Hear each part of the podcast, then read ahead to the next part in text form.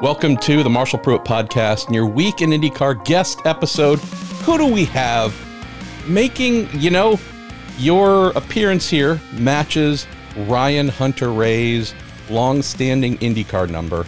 Mike Hull, managing director of Chip Ganassi Racing, appearance number 28 on the good old podcast here. Thanks for uh, thanks for joining us. What are we doing when we get you to 50? Do I owe you a watch? What do we do? Well, I don't know. That depends on uh, you know the value of watches is going up, Marshall. I don't think that you should probably talk about that. Well, I can uh, find a plastic uh, plastic one somewhere. Maybe if I win an arcade yeah, game. Maybe a, Ca- a, Casio. Hey, there we go. I'll get you a retro one yeah. with a little calculator That'd on it. That'd be great. That'll help yeah. you on the timing stand for sure. Yeah, that quartz movement was uh, quite the thing when it came out, wasn't it?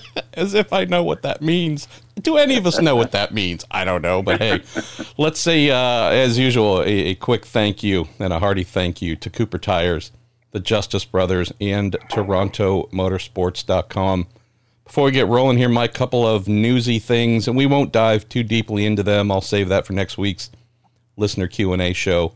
We have Paul Tracy confirming he will not be returning to the booth no big conspiracy theory. Uh, I have read plenty of them, gone back and forth with some folks who are citing it as cancel culture and all kinds of other pure nonsense.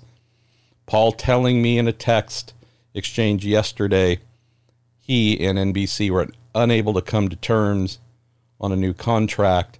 Paul, who said he has loved returning to racing, did that last year in the SRX series, will be returning to SRX in 2022, he's also working on returning to sports car racing as well. So, where we have his booth mate Townsend Bell, Mike, who's been competing in IMSA for the last couple of years and also in the booth, but missing some races. Paul telling me directly that he's actually pursuing two different racing series to compete in and the ability to do that and also be a consistent contributor to the booth not something he and NBC could work out. So he was not heartbroken, uh, was actually truly really fired up about what the future uh, could be for him getting back to the cockpit. So I know that there will be many fans, not all, but many fans who uh, will miss PT in the booth for sure. And as I wrote in my story yesterday, I thought his work last season the best I'd ever heard from him. But uh, definitely a, a, polarizing change of some fans of many fans of PT who are not happy to see he won't be back, others who are cheering that he won't be back. But as always, and this is something you can attest to, Mike, nothing about Paul Tracy is calm and easy. It's there's always two strong sides, strong opinions being offered in relation to him not being in uh, the booth or anything else that he does. We also saw Mike today, just now, Brian Reinbold announcing Sage Karam will be back for his umpteenth Indy 500, uh, adding Santino Ferrucci. I love that move. That kid is just a fireball of fun at the Indy 500 there. So, quite happy to uh, see Santino will be with a team that tried to get uh, back on track this past May, Mike, in the Indy 500. Didn't get all the way there, but I got to believe Santino will help. And then there was one other thing I was going to mention that completely fell out of my head. Oh, Sato, Takuma Sato being confirmed at Coyne, which we've known about for a little while. So, uh, hey, it's IndyCar off season and there's nothing going on. No, wait, there's actually a whole heck of a bunch. Uh, so why don't we do this? Why don't we kick off the show, Mike? And uh, episode 28 of the Mike Hull podcast with your uh, your, your, co-host Marshall Pruett. Uh, that's going to begin here with uh, why don't we go with Ignacio Aguirre, who says, "Mike, I heard you say great things about uh, Ed Jones, Felix Rosenqvist at the beginning of their careers in IndyCar.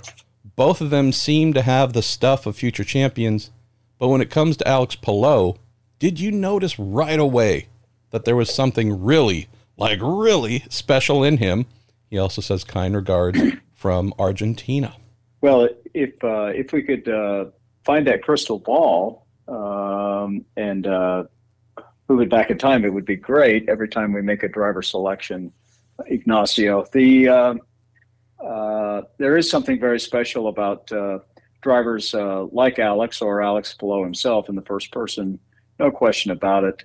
His composure, combined with his talent, and then combined with his route, uh, the clear direction that he took to get to IndyCar racing, to be ready to race an IndyCar uh, should probably be examined more fully.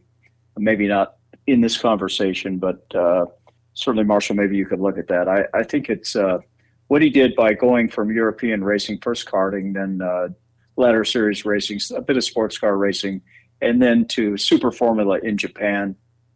Uh, the viewer should take the time, uh, or the listener should take the time to to understand what Super Formula really does and what it is, and the complexity of the race car that they race there, and the size of it, and the power level of it.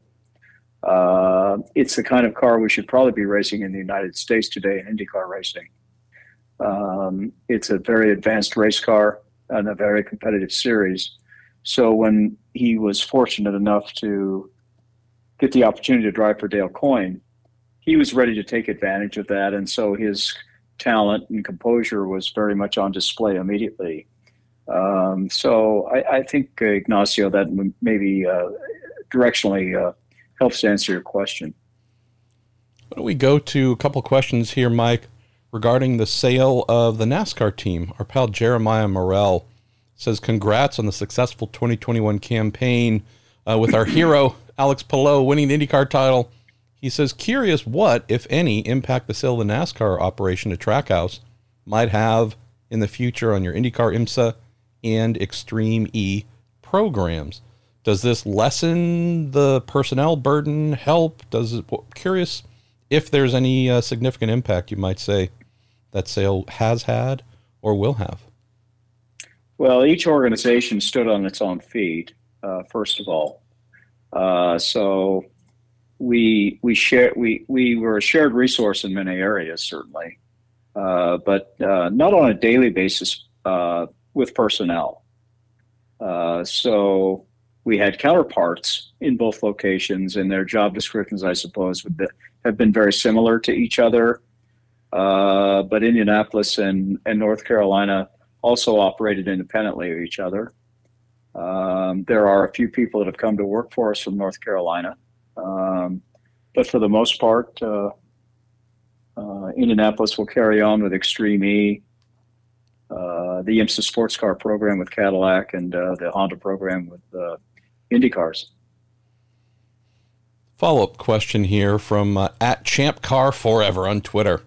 Says with the closing of the NASCAR side, do members who stayed get reassigned to other programs? And also, do they get to choose which programs? or is that something that uh, CGR's leadership uh, dictates based on IndyCar, IMSA, etc. needs for staffing? That's a good question. Maybe I could get take them in reverse.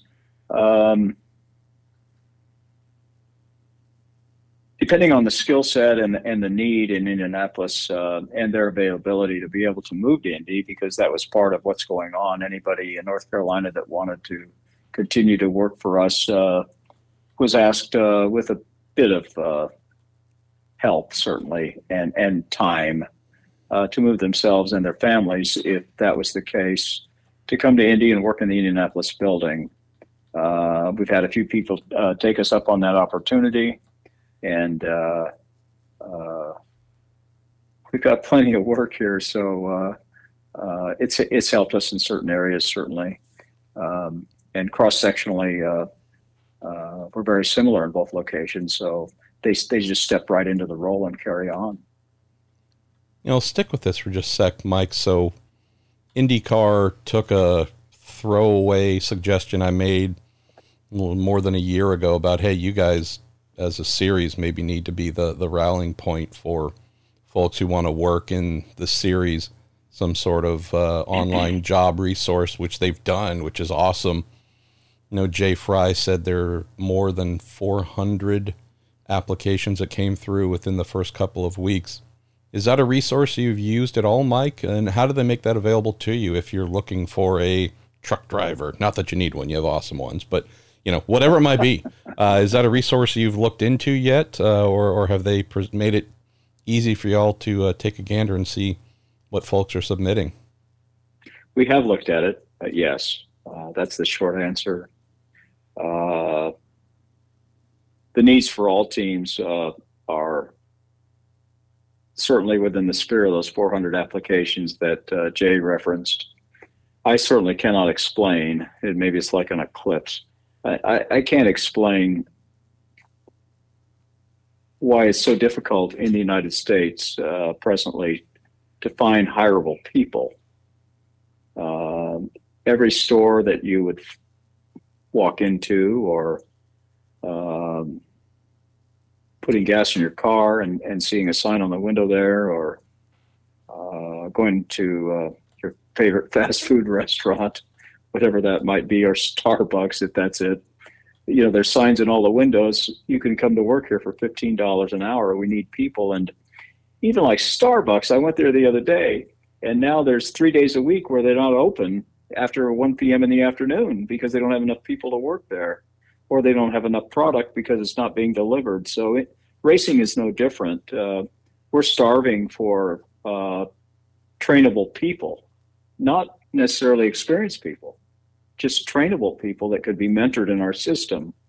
Um, so those 400 applications uh, are important to the vitality of IndyCar racing. Maybe I need to submit my application. I don't know if I'm trainable. I, I mean, I'm like an old dog with way too many bad habits. But uh, yeah, hey, I'll take 15 bucks an hour turning wrenches or I don't know, scrubbing brake discs or something. Uh, I'm sure you can find a use for me somewhere. Um, why don't we go back in time a little bit, Mike? Celebrate one of our favorite topics. Uh, Luis Felipe Rojas Calderon says, Mike, um, many questions for the great master here. Uh, what was the toughest moment of the year? Uh, would you say between Alex and Pato uh, in their battle for the championship? And then uh, he, he's definitely also wanting to know a little bit going back in time. If you have uh, one of your favorite Zanardi moments to share from uh, Chip Ganassi Racing, and I know whenever you join us, you get asked to comment on favorite Alex Zanardi memories or Montoya memories. So, um, what are your thoughts about how uh, how fierce the Palou versus Pato thing got, and then also any uh, any other Zanardi memories that you might be able to share? Uh, uh well, in in terms of uh, racing for a championship, there's a fine line between being adversarial and being uh, productive. Um, and uh, and I think that that's maybe what we work ex- over the years. That's what we, we've worked extremely hard to do. Um, Palou had uh, a lot of internal resource to help him, uh, which is probably to answer the question is probably what we worked on more than worrying about who we were racing against at the end for the championship you had Jimmie Johnson, who had won his fair share of championships in NASCAR and knew what it meant to keep yourself mentally in the game as a mentor. Uh, we had Scott Dixon and Marcus Ericsson, who know how to how to race Indy cars successfully, and both were a big help. And then Dario Franchitti, who equally helped in terms of uh, being ready to race, particularly the last third of the year, where when it's crunch time. So, I think maybe we didn't really think too much about the competition. We we thought more about not creating uh, competition for ourselves uh, with with the situation, um, and that comes from having done it. Uh, Pato, on the other hand, had to learn. Very very talented guy. Let's face it. Uh, he has a terrific future. Um, he's going to do great things in IndyCar racing. Um, and he'll be even more difficult to race against next year because he's now gone through that working to win a championship process. Uh, he already knows how to win, uh, and he knows how to gather people around him to do it. And he's got a great nucleus of people over there uh, to achieve uh, IndyCar greatness.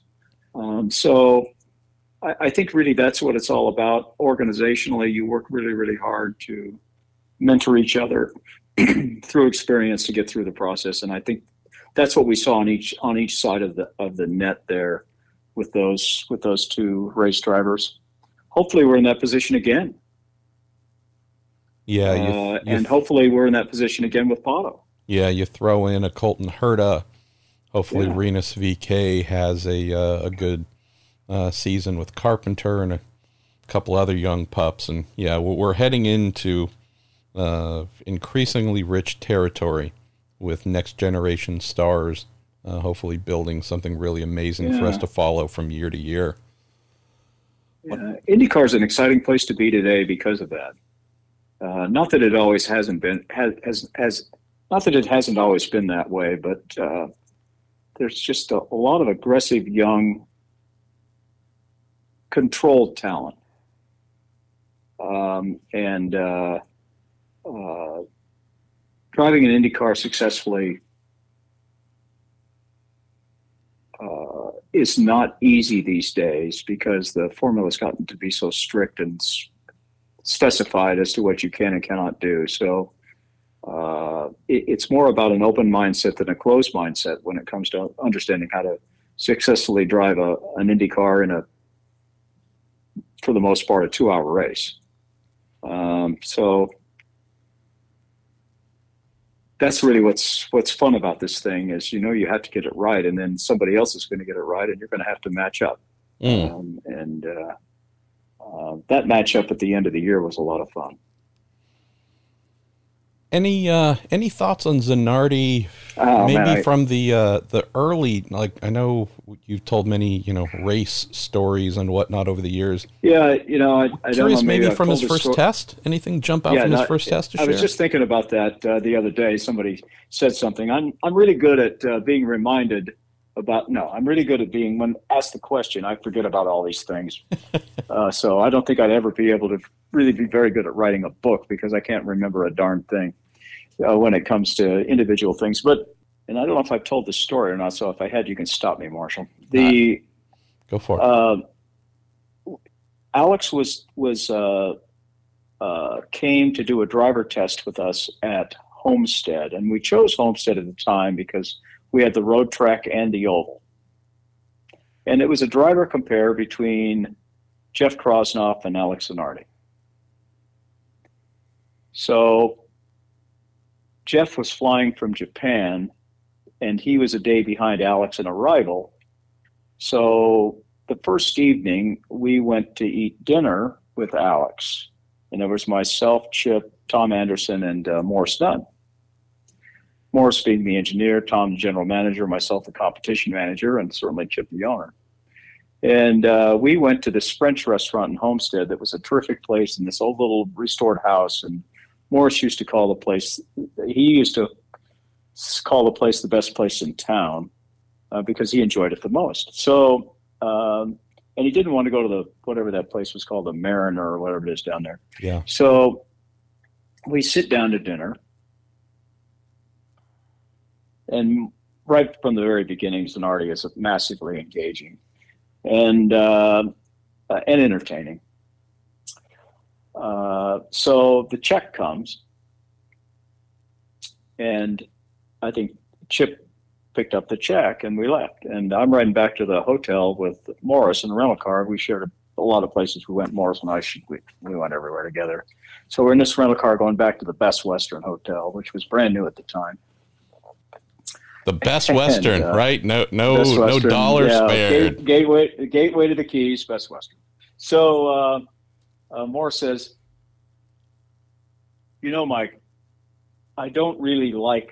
My first choice has never been an Italian race driver." and I said, "Why is that, Morris?" And he said, "Oh, they're just too emotional." But you know, he's kind of from the side of Italy where they're less emotional. He might be okay. We'll find out when he drives the car. I said, "Okay, great." So um, he said, but here's the best thing.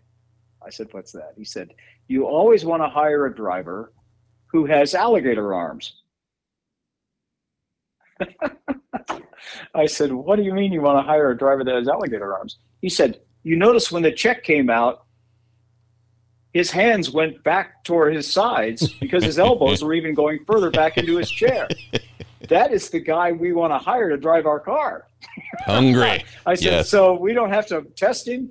I said we could save a lot of money, Morris, if we just don't go to the racetrack tomorrow. Oh, you know. and the formula was applied uh, again. You yeah. got uh. And so at that, at, yeah, and at that dinner, uh, Chip said to Zanardi, he said, uh, Alessandro.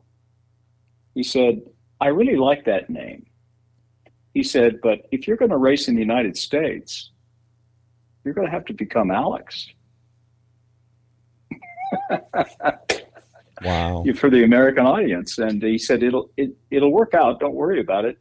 And, uh, uh, I probably can't tell the story that, that Alex told next about, uh, uh maybe this will be in the book later on, but uh, I can't really tell the story as to why Alex said that he would be more than happy to change his name to, to from Alessandro to Alex. But uh, uh, that conversation that did that did start the name change. Wow. Um, yeah. So it was. Uh, we had a great time at the very beginning, and uh, just kind of catapulted from there. Well, uh, I always love that story, so it, it never never loses. It's fun. Why don't we move to Craig Johnson?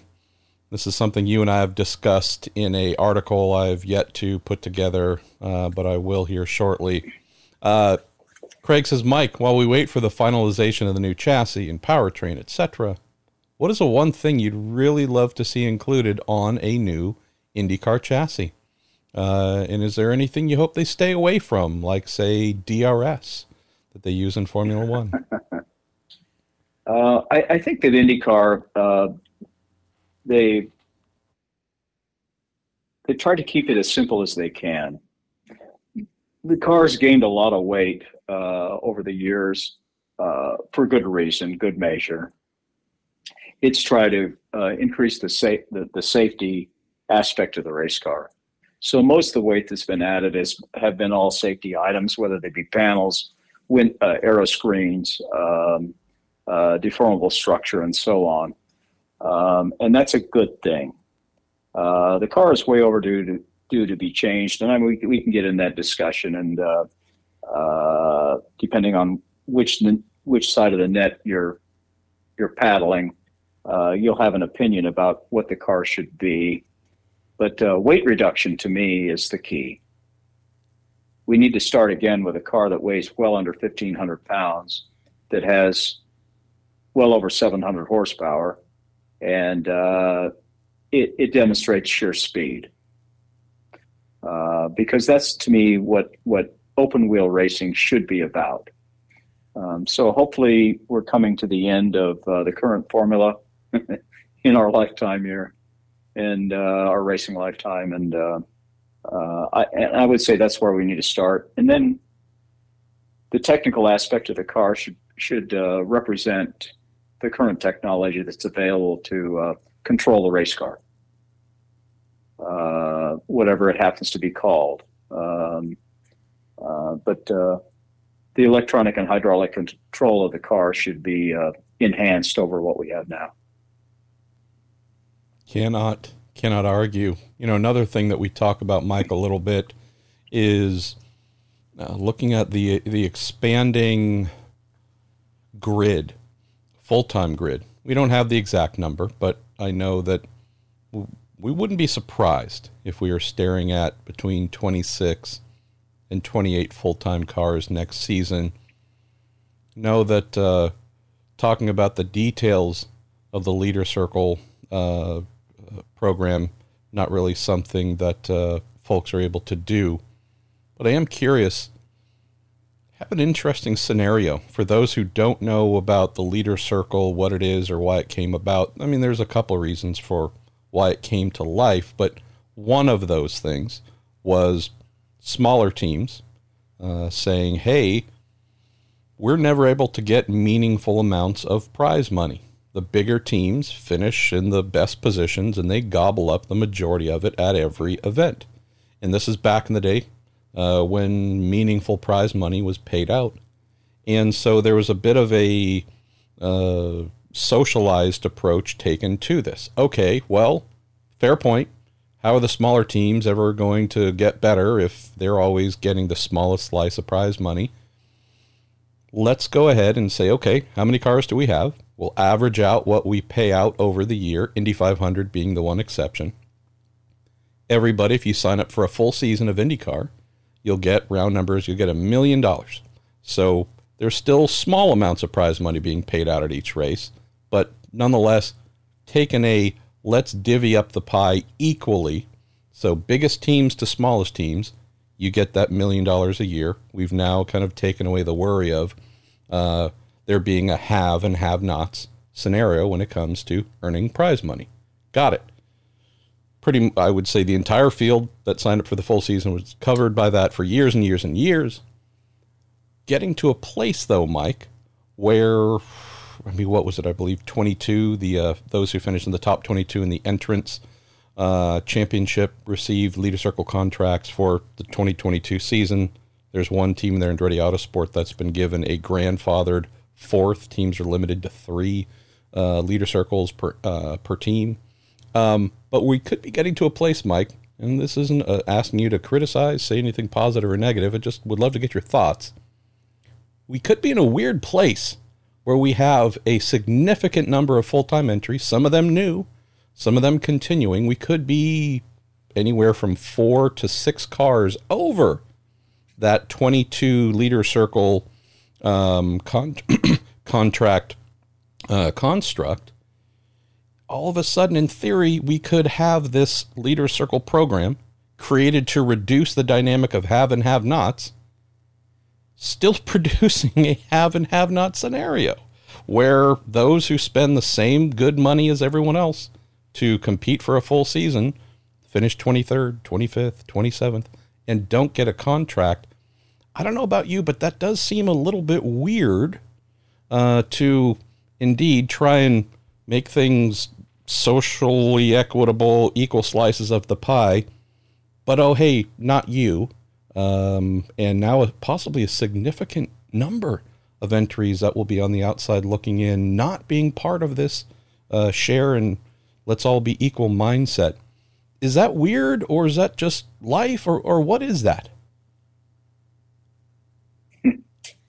Uh, well, that's certainly an open-ended question, Marshall. The, um, you know, the the cavalier answer is is it's a good problem to have.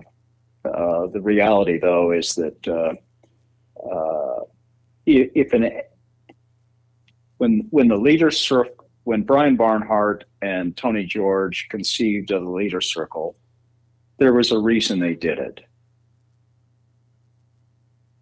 uh, everybody had come, a lot of people had come away from the CART franchise system, and Tony didn't want to have a franchise system again.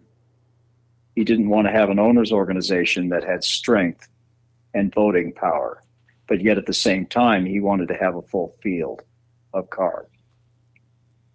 And so they took away, or no, took away is the wrong word they utilized the, the, the purse money that had been paid, which was a substantial amount of money per race in the in the IRL days. Yeah, into an into uh, uh, an allowance for teams if they raced the entire season at the time uh, uh, to be divided equally with a small amount of purse money. I'll just mention here quickly, Mike when I was working in IndyCar, uh, was the assistant team manager, uh, assistant engineer, assistant a lot of things at one IRL team, for example. Uh, we didn't have much money. Okay, we were we were running on fumes. This was the Greg Ray Thomas Net Motorsports Genoa Racing team. We truly were one of the poorest teams in the paddock, and so my annual salary was tiny. Uh, like for the jobs that I did, I, I think I was getting paid like less than 50 grand. And I know for some 50 grand a year is a meaningful amount. Just saying for someone basically uh, running an IndyCar team, doing engineering, doing a lot of other stuff, I think it was like 40 grand a year, maybe, Mike. It wasn't, it was a small number. The prize money in this pre leader circle era was the one thing that myself and other crew members actually had to rely upon to get to a, a decent salary and so, whatever our percentage was that we negotiated in our respective contracts, because there was, quote, real prize money offered, we had these relatively modest, call it salary deals, but the prize money payout coming from the series backfilled uh, what we weren't able to earn uh, on a regular salary. So I could, I, I've always felt for those modern mechanics and whomever's who, if they don't have a, a great salary deal, I sure as heck know they aren't earning a ton off of prize money. Yeah. Um, the, the, the upside today uh, in regards to that is a good portion of the of the IndyCar race teams now are permanent 12 month a year uh, businesses that uh, uh, cover capitalization as well as uh, the cost of doing business, and and part of that is real wage that's pretty much it's guaranteed if you want to stay working for a team now as opposed to the way it used to be where you uh, you worked as a race mechanic for nine months and surfed for three months. Yeah. So uh, um, that's changed quite a bit, and that's that's helped because of the stability now of IndyCar racing. It's much more stable than it was in those in those years, and even when they they rolled out the uh, Leader Circle program, uh, it's a much more stable economic environment to work in today than what it once was. Um, to, to go back to the question that you originally referenced, uh, the reality now is we have more than 20 strong cars that are part of the annual uh, owners organization. Um, and uh, the series is growing, and it's growing in the right direction with quality entrants uh, that are adding cars. Yeah. Whether they be brand new teams or they be teams that are adding entries, either one, they're expanding their business model. They're professionally managed and run, and they're financially uh, uh, uh, uh, they have fi- financial foundation they have real employees. They're adding employees. They're adding re- professional race drivers. They're adding vocationally people in all areas to help them run their their organization, and they have terrific partners. Um, there needs to be some kind of equitable arrangement for the teams that choose to race for the full season, not pick and choose the races. I don't think it's fair for people who run an entire season uh, to have people that choose just to race Long Beach, Portland, the Indy 500, uh, Iowa, and call it a day and be treated equally. I think if you make the commitment to race full season, then there needs to be consideration given to those additional teams uh, or all of those teams. However, you do that, whether you increase the prize money, whether you include more people in the seasonal, the, the full season money, whatever you do. The, the, the most positive part of the whole situation today is that we have uh, an IndyCar series that is owned by a very professional businessman. he knows how to run a business. And I think he'll study the situation and he will work to make that make it fair and equitable for everybody that races full season. Uh, will it happen this year? I can't answer the question, and I'm not privy uh, by saying that, and I'm not lead, not trying to create some leading answer there.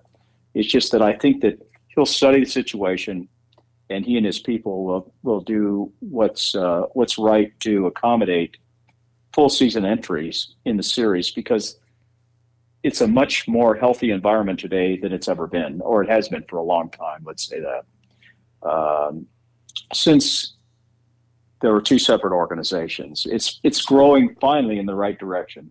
Think about when it split, when it came back together, and what the date is today.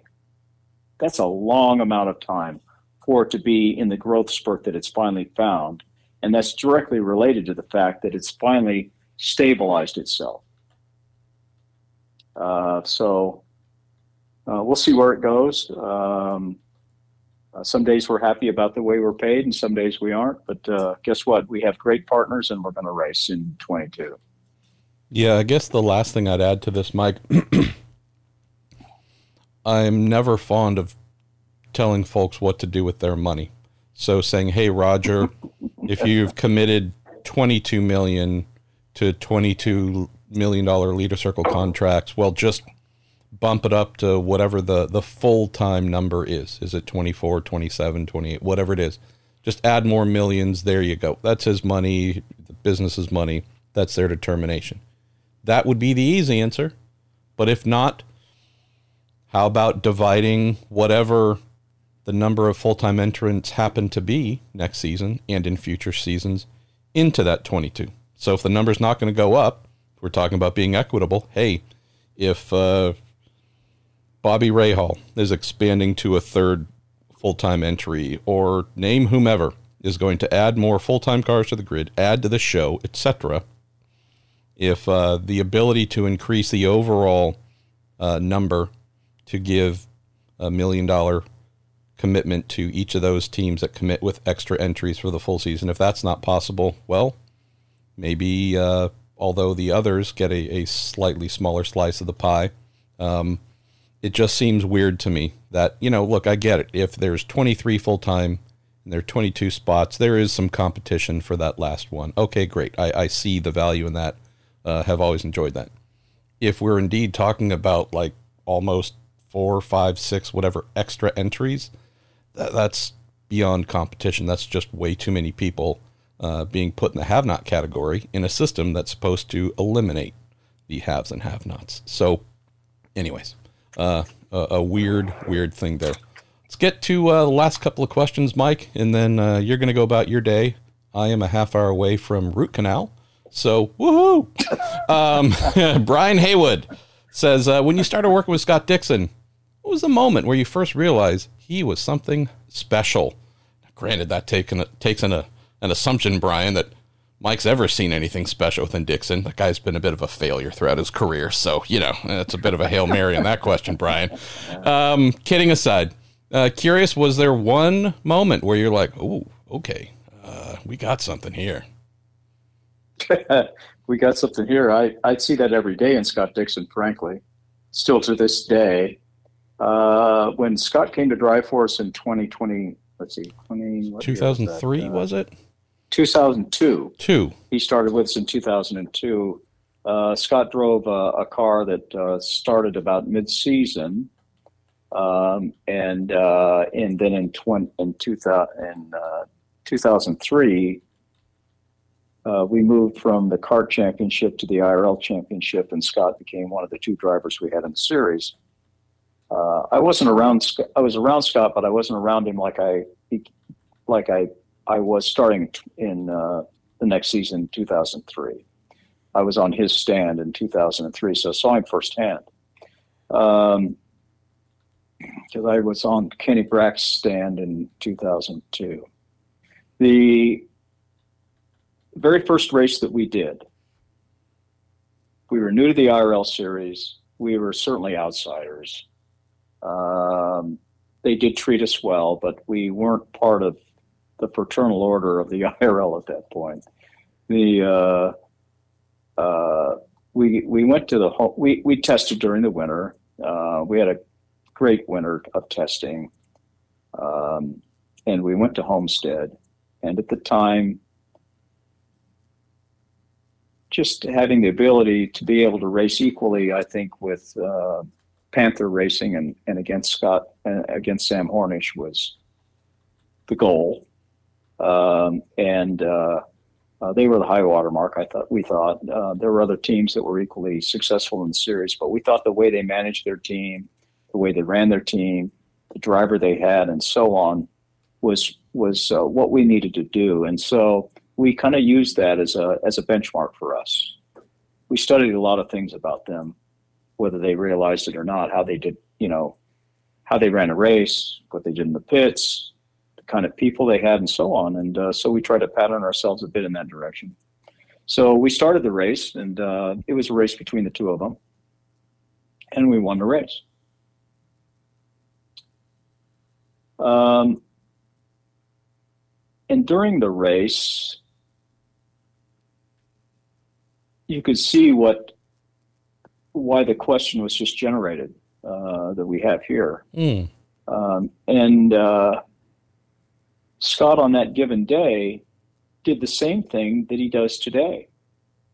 That's what's so special about having Scott drive a race car and, and being up close and personal, this, being able to see it, um, is that he doesn't take anything for granted. He's well prepared before the race begins. He's uh, of the mindset that he knows that he's going to have to adapt himself to the changing conditions of the racetrack. And he communicates what he needs on the next stop uh, in, in, in, a fashion that you can fix the car, that you can help him with the car on the stops. And uh, that was there from the very beginning with him for us. And uh, he had a great knack for, at the time, and still does, for um, how to study the people that he's racing around um, and uh, uh, just be a little better at it than they are uh, for a given race distance uh, on a given day. Um, so from the very beginning, I thought it was uh, it was a terrific opportunity. We ended up winning four short track races this year that year, and won the championship. Um, and he had a terrific teammate in Tomas Scheckter, who probably did never really got the true credit for how good he was on a one and a half mile oval. And that series was one and a half mile oval races in, in those days. And uh, he continued to show Scott what Scott needed to do on a high speed oval, high a banked high speed oval. Mm. Um, and uh, uh, Scott has al- always been really, really good at being able to understand uh, the small things that his teammates do well in order to make a difference for himself with drive style. And so he studied Tomas, Tomas, Tomas that year. And probably by the time we got to that last race at Texas for the championship, he was in a position to win the race. And what I was impressed about, even in that race at the end of the year, was he didn't push it. Uh, I think he could have won that race and it would have been a great testament to, to how far he'd come uh, in that with that category of car at that time on a on a one and a half mile oval. But he chose to to to keep himself in the race, which he did, and won the championship. Uh, so every time we have an opportunity, there's an opportunity with Scott, whether it be in uh, in my case to be on a stand uh, for an IndyCar race, and I've been on that stand for a long time now uh, or the sports car race that he drives, for that matter. Uh, I appreciate very, very much um, what what I've gotten to witness. Uh, I never thought in my lifetime I'd ever be lucky enough to be around a driver like this guy. It's pretty cool, Mike. I mean, seriously, not not one to be super homer here, but I've been fortunate to work with a couple of exceptional drivers and was fortunate to be with a couple of them for a couple of years or a few, you know, limited run. The ability to be with Scott Dixon for almost the entirety of his career and there for the vast majority of all of his greatest uh, victories and whatnot. I mean, that's it's not something that many on the team side get to do in our sport. Obviously, there are plenty of folks who've been around forever and ever and ever, but rarely do they get to be paired with a single driver for so long and be there for so many of uh, those those championships, Indy 500 win, et cetera, et cetera. So that is uh, that is pretty amazing.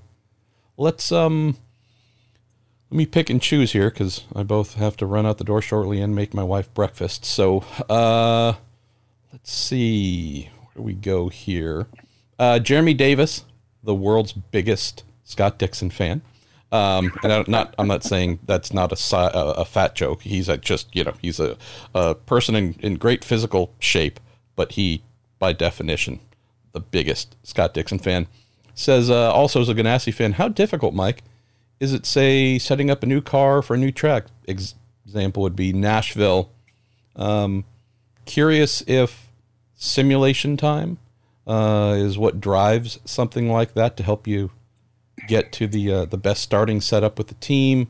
Uh, he's also curious difficulties or similarities in calling IndyCar strategy versus, say, the uh, Chip Ganassi Cadillac DPI.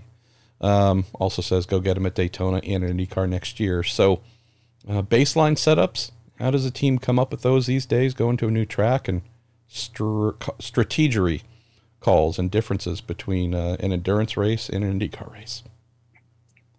Well, that's a lot of question there. I know the, he's uh, the biggest fan, so he gets a lot of lot of leeway here. Well, I don't know. He's going to have to probably fight several people to, to stay on that pedestal.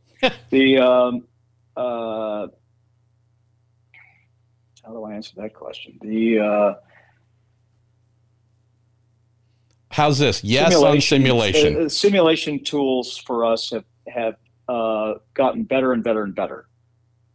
So we, we uh, unless we totally screw up the tire model, which we're certainly capable of doing, uh, in the simulator itself, uh, the Honda simulator for us is what we use pretty much exclusively to prepare ourselves these days to go to places like Nashville, whether they be new racetracks or ones that we're, we're frequenting, we're going back to again. Um, it really did help us going to Nashville.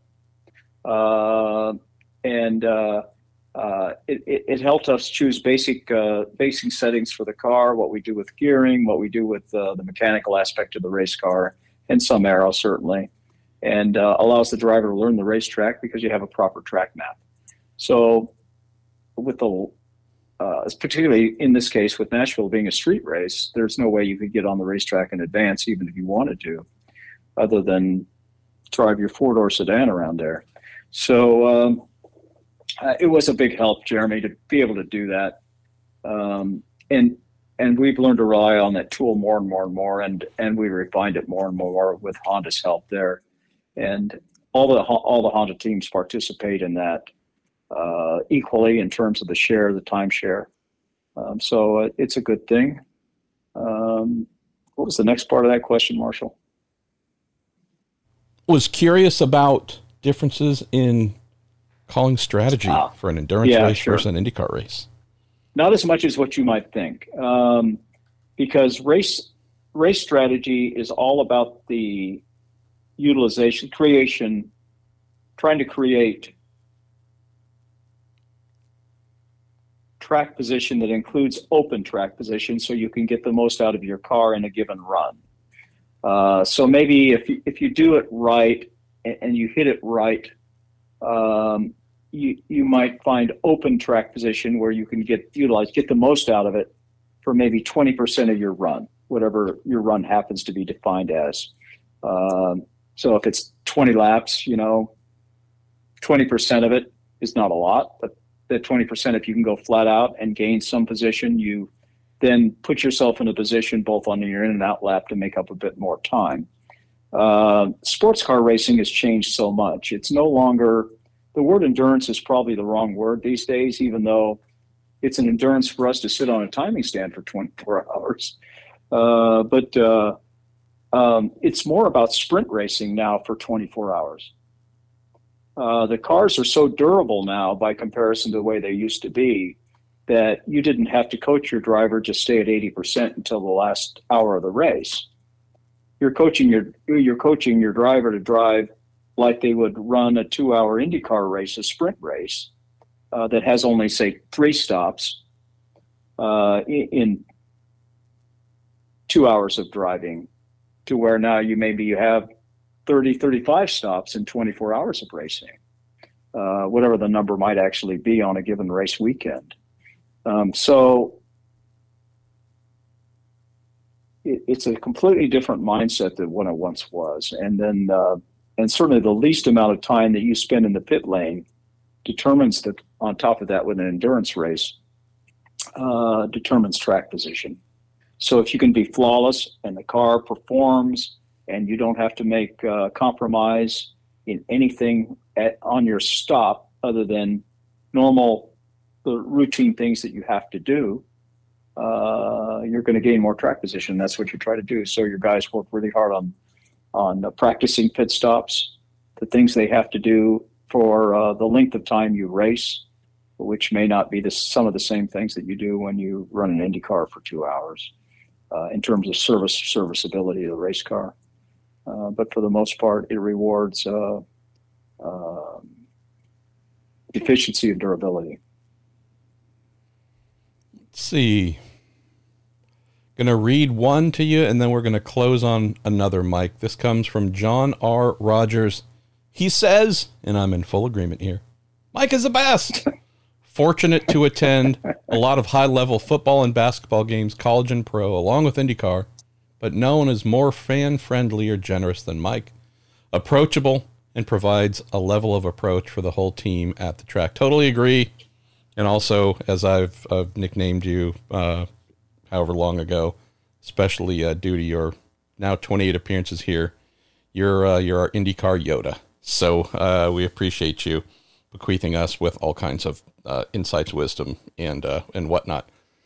So after John's nice uh, statement here, we're going to close with your pal and mine, Louise Smith, who you gave a tour of the uh, of the transporters and team at Portland on her birthday. Louise, who's been kicking cancer's behind, saw a photo that she uh, just posted this week, Mike, uh, with her hair growing back and all the things that you hope signs that uh, things are going well in her fight against cancer. So, our pal Louise, who you took for a great tour of uh, the transporters, got to meet Jimmie Johnson and Scott Dixon and Ericsson and Dario, who she loved. We couldn't get Dario to sing for her birthday, but uh, she says, uh, Mike, can you please tell us about the Ganassi Extreme E team, the pairing of Sarah and Kyle, and the racing series itself?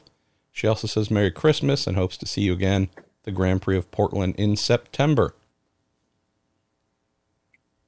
Ah, well, first of all, um, we're looking forward to being in Portland again. Uh, it's a terrific place, and the fans are outstanding there. The uh, and maybe it goes back to me being on the West Coast, growing up in motor racing, because I always loved going to Portland. Uh, totally. Yeah, great, great place. Um, Extreme E is a uh, is just starting life. Uh, we race in a weekend from now again for the last race of the season in what's called the Jurassic area south of England. The Jurassic X uh, Prix. Yep. Yeah, that yeah, that's what it's called. Um, but uh, fundamentally, it has it, it, it's racing. It, its message is very very important. Uh, it's about uh, climate change, gender equality, and electrification. Those three things. So they they're covering all those bases, and they do a good job of that. It's raced uh, four times, and this will be a fifth time in areas where it's it's proven that uh, the climate has changed enough to create uh, a need uh, to look at those specific geographical areas. Um, the racing itself is interesting because you run two six, seven, eight mile laps. Uh, one, one your male driver and female driver share or swap at the turn of those two laps to get to a main event. Um, and uh, it uses full electric power, quite a bit of power actually. Uh, you have a electronic diff uh, for each axle set. So you have two electronic diffs that each have an engine that run the axles that are controlled by a battery pack. And uh, each axle probably puts out 250 horsepower. It's a 500 horsepower vehicle at full power. Mm. Uh, so it's a real race car. It's it's a cool series. In terms of the drivers that we have, we have two American drivers, two off-road American drivers. We thought that was what we should do. Uh, so Kyle LeDuc and Sarah Price uh, are very representative of, of uh, what goes on in, in all terrain racing in the United States, each with a history of growing up around the sport and have moved into racing in the sport. LeDuc himself has won over 100 off road races. Uh, he's really special. Sarah started winning on two wheels when she was six years old in the desert on motocross bikes. So again, very, very talented duo there for us and happy to have them represent us. And then we're very fortunate to have uh, the, the, GMC division with the Hummer vehicle uh, to represent them. Um, so it's got a great future. It has really hardcore teams in it, well run, well managed. Um, and uh, we're looking forward to racing again. Uh, next year, I think our series starts in February in Saudi Arabia next year. So uh, I've attended one race because of the conflicts with IMSA and IndyCar, which was in Sardinia uh, three weeks ago.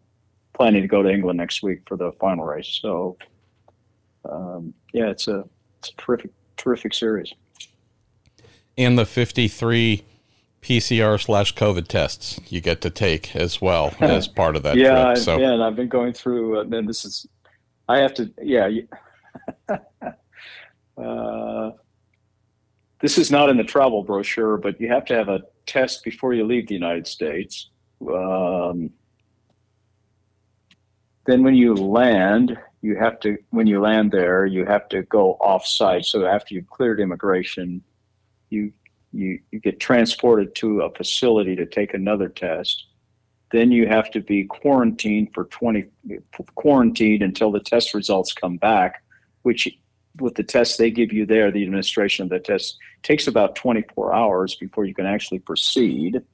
So then you go down to the south of England from the middle part of the country, um, and which is a pretty drive, I guess. Uh, but you go down there, two hour drive down there, and then uh, I'm staying on the St. Helena, which is their boat, uh, which is kind of a cool deal, actually. But you have to have another test to get on the boat. And then 24 hours before you leave the country to come back to the United States, you have to have another test. So in the span of uh, 72, span of 80 hours, you've taken four COVID tests. Wow. uh, and that, but that's just the nature of what we do these days, I guess. And uh, um, it goes with the territory now, whatever we do, doesn't it? So uh, rules are rules. Well, I'm about to go have someone drill holes in my face. Um, Mr. Hull, uh, appearance number 28, done. Uh, thank you as always. And I'll look forward to, uh, I'm sure, visit number 29 here in the not too distant future. Yeah, well, uh, have a great holiday. Um, you know, we start in January racing, so I hope everybody on this call will watch us race at Daytona. Maybe watch us this next weekend on uh, Fox Sports uh, with Extreme E. Uh, so uh, we're hard at it, which is fun.